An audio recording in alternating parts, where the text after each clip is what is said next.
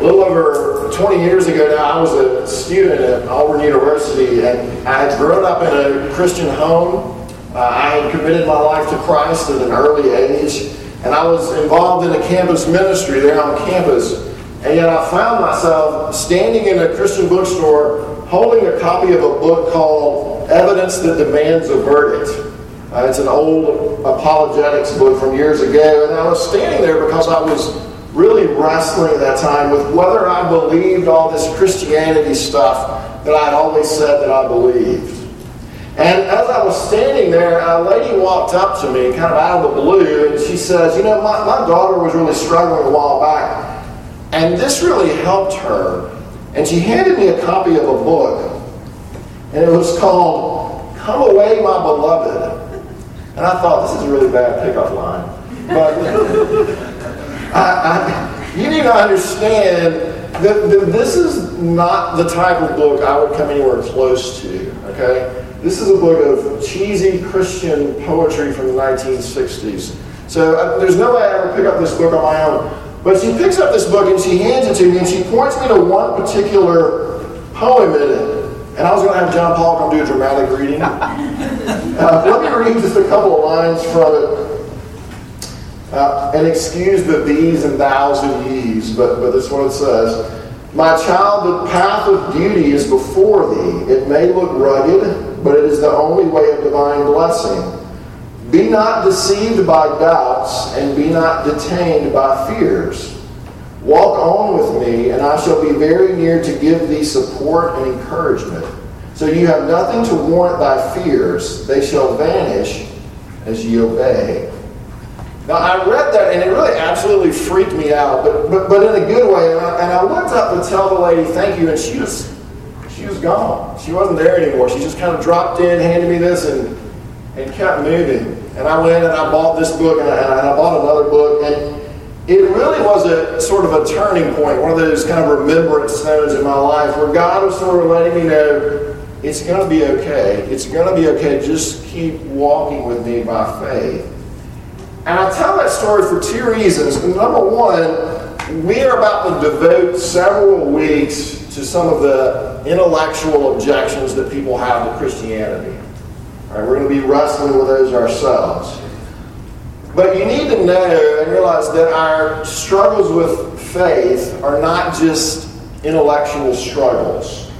They really are also struggles to simply trust and obey God, to walk with Him and to follow Him uh, even when everything around us doesn't make sense. So while we're, we really are looking at intellectual objections, don't make the mistake of thinking that all of your problems with faith are simply intellectual problems. There are other things involved as well. Uh, the second reason I tell this story is to say, I want you to know that it's okay to wrestle with doubts about your faith. Uh, you don't need to suppress those or, or act like they don't exist. Uh, and I'll be honest, while that day really was a big turning point in my life, that wasn't the last time that I've wrestled with doubts about my faith.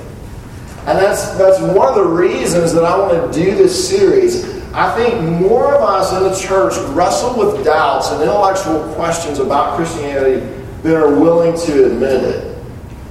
And it can be really scary when you're in that place. When you feel like, I can't give voice to these concerns and doubts I have because the people around me are going to reject me if I do that. It can be really scary when a professor, maybe for the first time, challenges things you've always held dear and you don't know what to do with that. I want you to hear me saying that it's okay for you to struggle with and to wrestle with your doubts, to, to, to wrestle with those nagging questions that sometimes you feel like I just need to push those back down uh, and get away from them.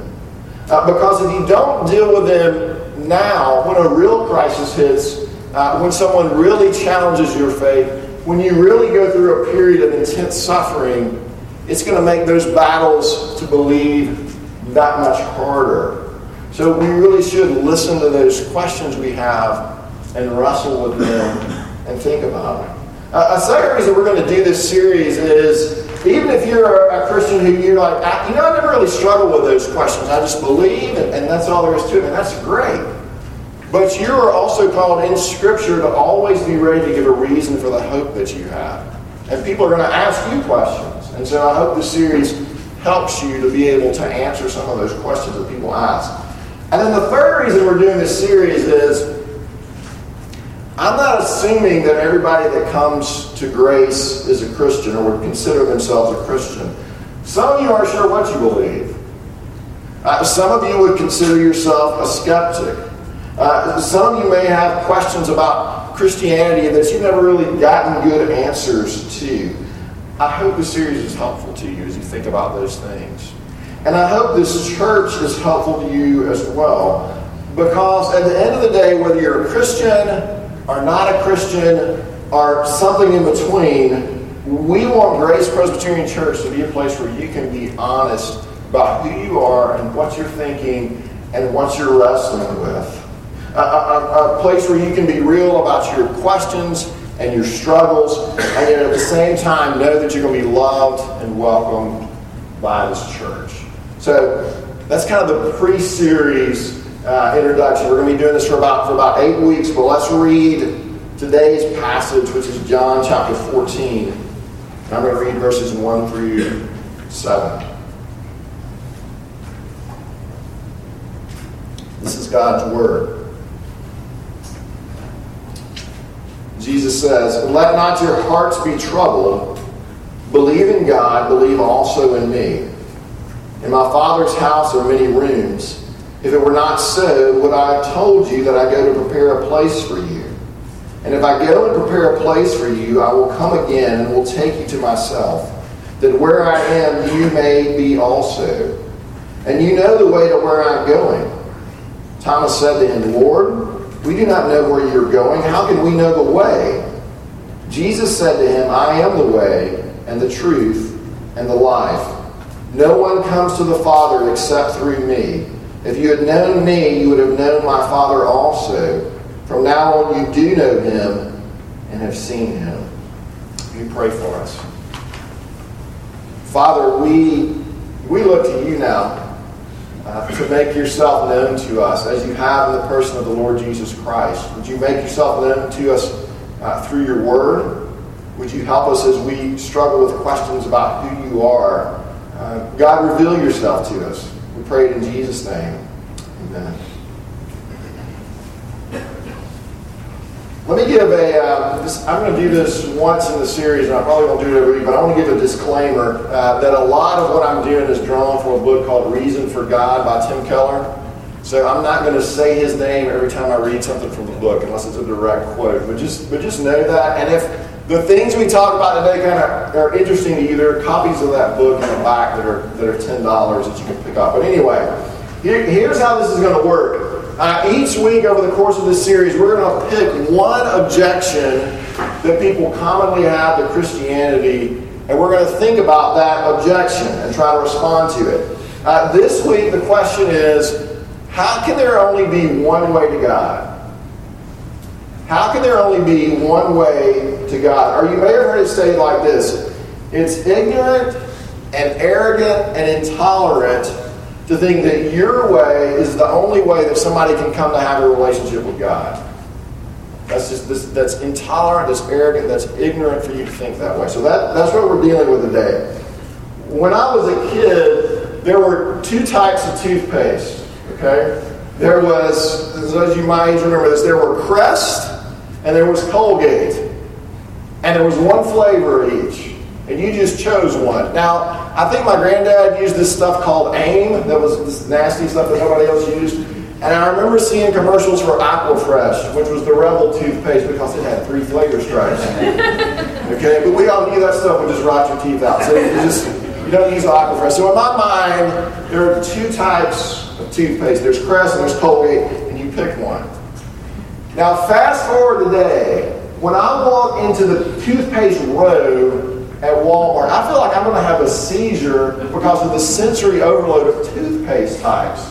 Okay? There, there are everything you can choose from in the world. And, and Gatorade's the same way. When I was a kid, you drank the lemon lime stuff and you got over it. Okay? because, because that's all that there was if you wanted to be hydrated. Uh, but, but, but, now we didn't even have water. Now, now you can go in and choose from a billion flavors of Gatorade. Now, in a similar way, when I was a kid, to, to my mind, there were Presbyterians and there were Baptists and there were Methodists, and that was that was about it. And then as I got a little bit older, you realize, okay, there are charismatics and there are Episcopalians and and uh, there are non-denominational churches. There, you get exposed to a few more, but but all of these, even though there are more flavors of Christianity, you're still all within the Christian tradition, right? They still roughly believe the same sort of thing. Today, it can begin to feel like that we're being exposed to as many different religions, not just varieties of Christianity, but different religions, as many different religions as there are flavors of Gatorade, or types of toothpaste to choose from on the shelf uh, at Walmart. It's not unusual anymore to know people, to have relationships with people who are Hindu, or Muslim, or Buddhist, or atheist. You, you pick the, the religion, it's not unusual. The world has become much smaller for us in America. It's not unusual to have relationships now with people who believe completely different things the things that you might believe as a Christian. And you get to know these people who think differently about the world than you do, and you begin to say, well, they're kind of nice and they're not crazy and they're a really good neighbor and they're actually more moral than I am. And so it's easy to begin to think, well, who am I to say my religion is the only way? That seems to work for them. My religion works for me. So maybe they're all just different ways of accomplishing the same thing.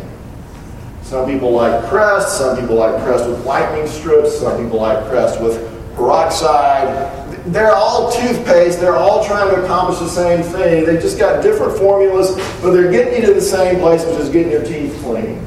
Uh, these are all different religions, but they're all just different formulas of the same thing. They're all trying to accomplish the same thing, which is to improve your life and help you to have a better relationship with God. So, so at the end of the day, aren't they all after the same thing? Aren't they all basically the same? And that's the first objection uh, to Christianity that I want to deal with. Uh, and here's the idea the objection that, look, there can't be only one way to God. Because, and, and here's reason number one there can't be only one way to God because all religions are equally valid and they basically all teach the same thing. All religions are equally valid and they basically all teach the same thing. Now let's think about that for just a minute.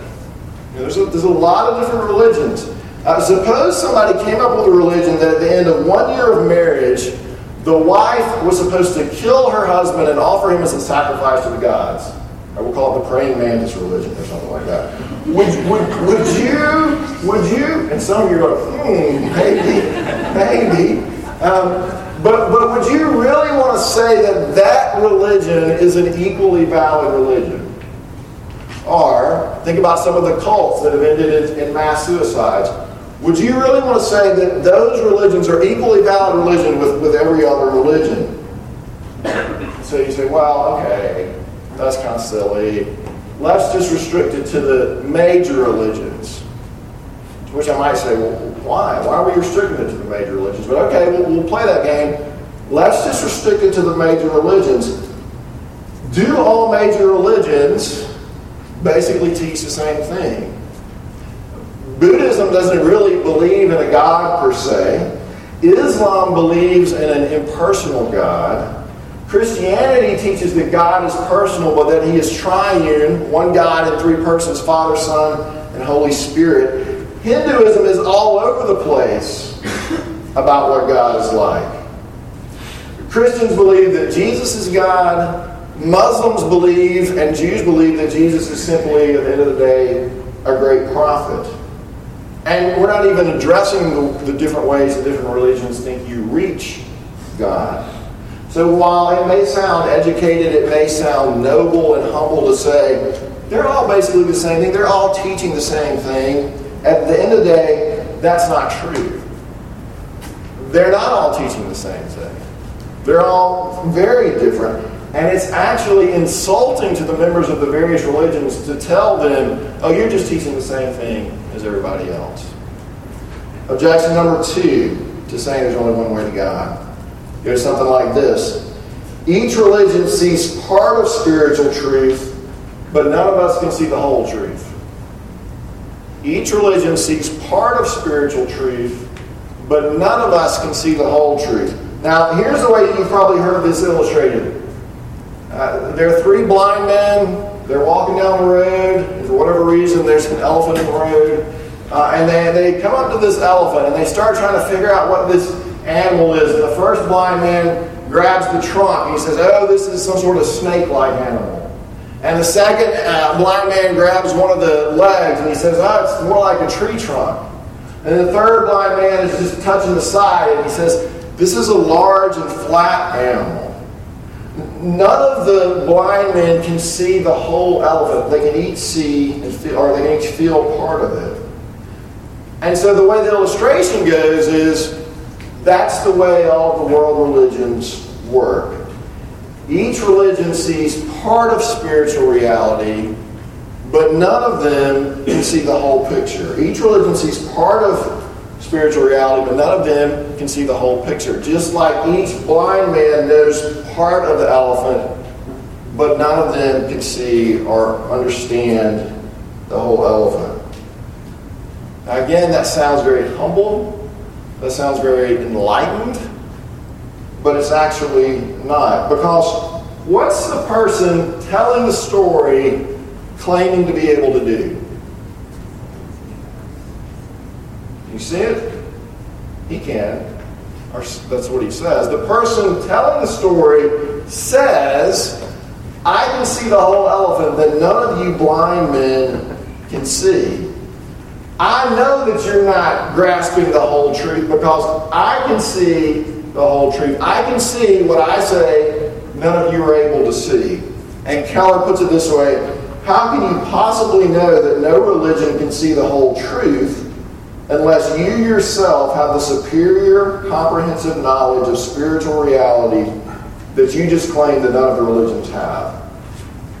No religion can see the whole truth you're only able to see part of it. How do you know that no religion can see the whole truth? Are you able to see what you just claimed that no religion can see? Third objection to saying there's just one way to God. Uh, people will say religious belief is too socially and culturally conditioned to be truth. Religious belief is too socially and culturally conditioned to be truth. Now, uh, what does that mean? This is basically saying, hey, look, that's great that you're a Christian, but the only reason you're a Christian is because you grew up in a Christian country. You grew up in a Christian family. If you, had, if you had grown up in a Muslim family, you would have been a Muslim. If you had grown up in Egypt, you'd more likely been a Muslim. If you had grown up in India, you probably would have been a Hindu. So you can't really claim that your religious belief is true because at the end of the day, it's just a product of your social environment. And, and what this winds up saying is all truth claims are just a product of the environment that you live in. It's a very postmodern objection to there being one way to know God. All truth claims are, at the end of the day, just a product of the environment that you live in. So you can't really say they're true. Well, what about that claim? What about that claim? The claim that all truth claims are just a product of your environment. Isn't that claim just the product of someone's environment? Don't they just think like that because they grew up in a postmodern, questioning, skeptical country? Uh, in other words, if, if all claims about truth are just a product of your culture that you grew up in, then so is your belief about truth claims. I put it like this you can't say all beliefs about religion are culturally conditioned except the claim that I'm making right now. Uh, yes, we have biases that we have to take into consideration, but you can't avoid making decisions about religious truth claims. You're going to do it before, whether you do it consciously or not. You're going to answer uh, questions about what God is like and what human nature is like and why we're here. You, you, have to do that. You can't avoid doing that. And so you can't hide behind saying, well, it's all just culturally conditioned. You still have to make the effort to do it. Fourth objection to there only being one way to God goes like this It's arrogant to insist that your religion is right and to try to convert other people to it. It's arrogant to insist that your religion is right and to try to convert other people to it. Uh, John Hick is a religious scholar, and, and he wrote that once you realize that there are good, moral, intelligent people in the world who believe different things about religion than you do, and that you realize you're not going to change their minds, it's arrogant for you to keep trying to convert them or to convince them that your way of thinking about religion is superior. Now, think about that. That's his view of religion, right? And aren't there good, moral, intelligent people who have different beliefs about religion than John Hick, who he's not going to convert as long as he tries to do that? Isn't it arrogant for him to keep trying to convert them to the way he thinks about religion? I'll put it like this this is another spin on this. You, hear people say sometimes, look, you just can't know what God's like. It's arrogant for you to say you know what God's like. But even when you make that statement, you're claiming to know something about God. When you say you can't know what God's like, you're claiming to know something about God when you say that. You're claiming, I know that God is the type of being that you can't know anything about. Right? You're making a religious claim. Fifth objection. This is our last objection. It's nice that you believe what you believe about Jesus, but that really is a private matter. You believe what you believe, I believe what I believe. All right, this fifth objection is based on the idea, and we'll, we'll talk about this from time to time through this series, that there are two types of truth out there. There's religious truth, and then there's science and facts and politics and the real world. And it's kind of two stories of truth. And all these things in the top story are just your personal preferences. You can believe whatever you want to believe. And all this stuff on the, the bottom level is that's where we bring science and we can know facts and truth and that sort of things. Two things about this. Number one, uh, you need to know that Christianity is not just saying, here's a way for you to think about spiritual reality. You can take it or leave it. We're just throwing it out there. Christianity is saying, here's a way for you to think about spiritual reality, about all of reality, because this is how reality is. This is how reality is. Here's a story about a man who died on a cross and rose from the dead that is not just a story. It's an actual fact of history. And if this didn't happen, if Jesus' death and resurrection did not happen, then Christianity completely falls apart. And it's of no use to anybody. It's a waste of our time to even be here this morning. Uh, the second thing about this uh, Christopher Reeve, remember anybody Christopher Reeve? Used to be Superman. Okay?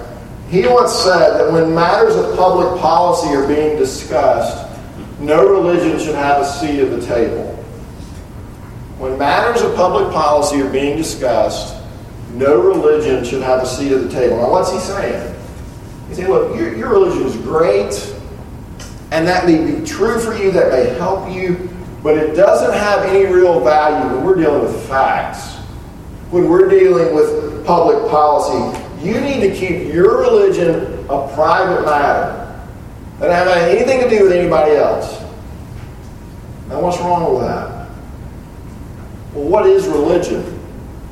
What really is religion? Here's how Keller defines it it's a set of beliefs that explain what life is all about, who we are, and the most important things that human beings should spend their time doing.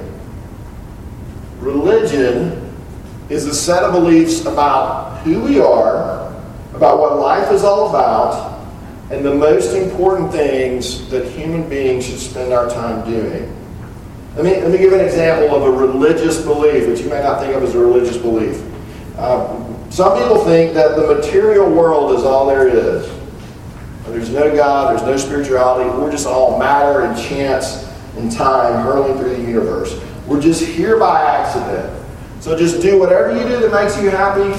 Enjoy life as best you can and don't let other people tell you what to do or to believe. That's not an organized religion.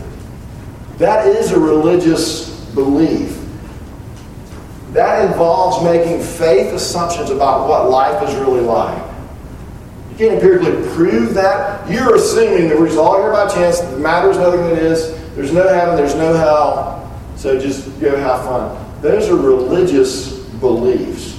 Even if you say, look, I'm a pragmatist, just do whatever works. That's all we're really after. I don't care what you believe, just do whatever you think works.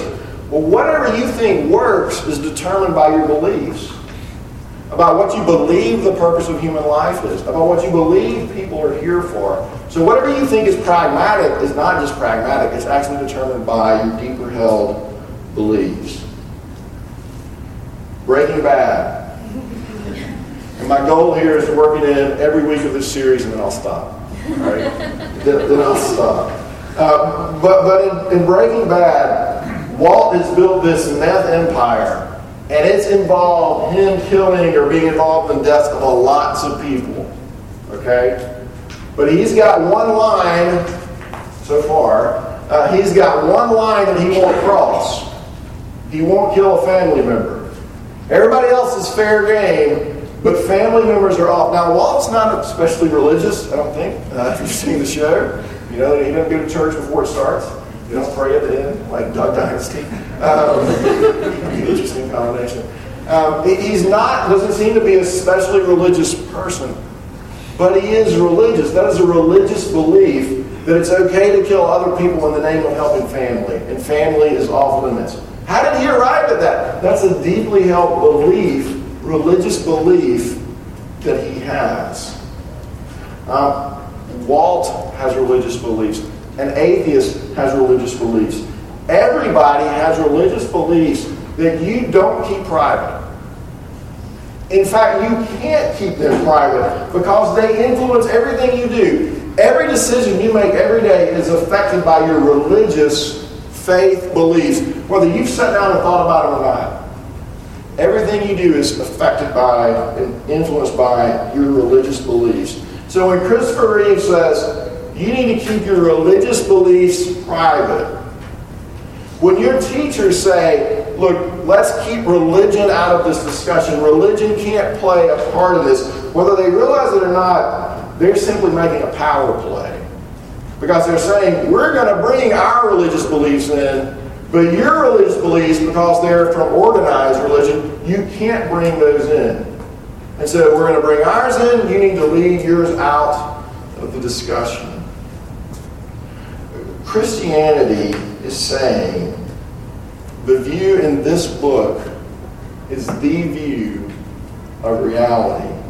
It's not just an opinion, it's not just a value, it's a fact, it's, it's true truth. This man, Jesus Christ, is the way and the truth and the life, and nobody comes to the Father but by him. He is the only way to have a relationship with God. That's what Christianity is saying. Now, we've worked our way through the objections. Um, and I know this is probably kind of deep weeds, especially if you've heard some of these for the first time. So that's why I encourage you pick up that book, read through those, think about these a little bit more. But what I'm trying to do this morning is that if you're sitting here and you're thinking there there can't be just one way to God, it's not possible. I hope I've at least made you question that a little bit. I hope I've at least made you doubt your doubts about Christianity. And that's what I encourage you to do is to examine your doubts about Christianity as much as you examine Christianity itself. Examine those doubts and see if they really will stand up at the end of the day. And then look at Jesus Christ, the one who claims to be the way, the truth, and the life. You know, all of these objections in one way or the other are saying, I reject Christianity because they say that Christianity is arrogant, or ignorant, or intolerant. Right? It's arrogant or ignorant or intolerant. But think about something with me. If Jesus is who he says he is, if he is the way, then Christianity actually has the power to make us incredibly humble. Because Jesus doesn't come and say, do the way, or walk this way, or work hard to go this way. He says, I am the way. In other words, Jesus is saying that the way you have a relationship with the Father is not by doing something, it's in trusting in what I've already done. It's in recognizing, it's in your recognizing, I'm too sinful for the Father to accept me. I can't make up for my sin by becoming a more religious person. The only way that I can be forgiven is for Christ to take the punishment that I deserve. I'm acceptable not because of me, but in spite of me. I'm acceptable not because of my work, but because of Jesus' work. And if you really believe that, if you really get that, that ought to make you incredibly humble. Uh, secondly, if Jesus is who he says he is, if he's really the truth, then Christianity, like no other worldview, uh, has the ability to give us an accurate understanding of all reality. Because what did, what did John Paul read in the call to worship? The Word was with God, the Word was God, the Word became flesh and dwelt among us, the Word made God known to us. And so in Jesus Christ, the invisible has been made visible. The one who made everything has revealed himself to us. We can know the truth, if Jesus is the truth, we can know the truth about who God is and why we're here and what our purpose is. In knowing Jesus Christ, you can actually know your reason for being. You don't have to go through life simply trying to accumulate as much pleasure as possible while avoiding as much pain as possible. But you can know your reason for existence that Jesus Christ is the truth. You can understand all of life in ways that you never could apart from knowing Jesus Christ. C.S. Lewis once said, I believe in Christianity as I believe that the sun has risen. Not only because I see it, but, because by it I see everything else. By it I see everything else. If Jesus Christ is the truth, then you can understand all of reality in ways that you never could if he's not. And then finally, if Jesus Christ is who he says he is, if Jesus Christ is the life, and that means that as a believer, I know that the life I have comes through Jesus Christ. I'm somebody like you, made in God's image. I'm somebody like you who's rebelled against God and wanted away from Him. I'm somebody like you who the Scripture says deserves death for my rebellion. But I'm somebody who's been given life undeservedly in Jesus Christ. And so that allows me to appreciate who you are, even if you don't think the same way I think. It allows me to appreciate the gifts you've been given to somebody who's been made in God's image. It allows me to be tolerant of who you are and what you believe, even. Even as I try to persuasively point you to the one who is life. Because I know that you're like me and you won't find life by becoming religious. I know that you can't find life by becoming religious. You can only find it in Jesus. And so I don't try to change you. I don't get mad at you because you're not changing. I try to love you and point you to Jesus Christ, the one who is life, the one who is the way and the truth and the life. All I'd ask you to do this morning is to consider Jesus. Consider Jesus, the one who says, I am the way and the truth and the life. Um, even if you even if you don't believe it, you ought to want it to be true. Let's pray together.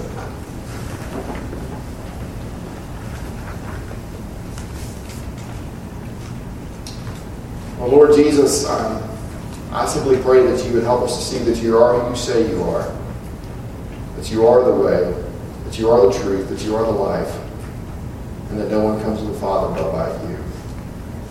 God, help us with our, with our questions. Help us with our doubts.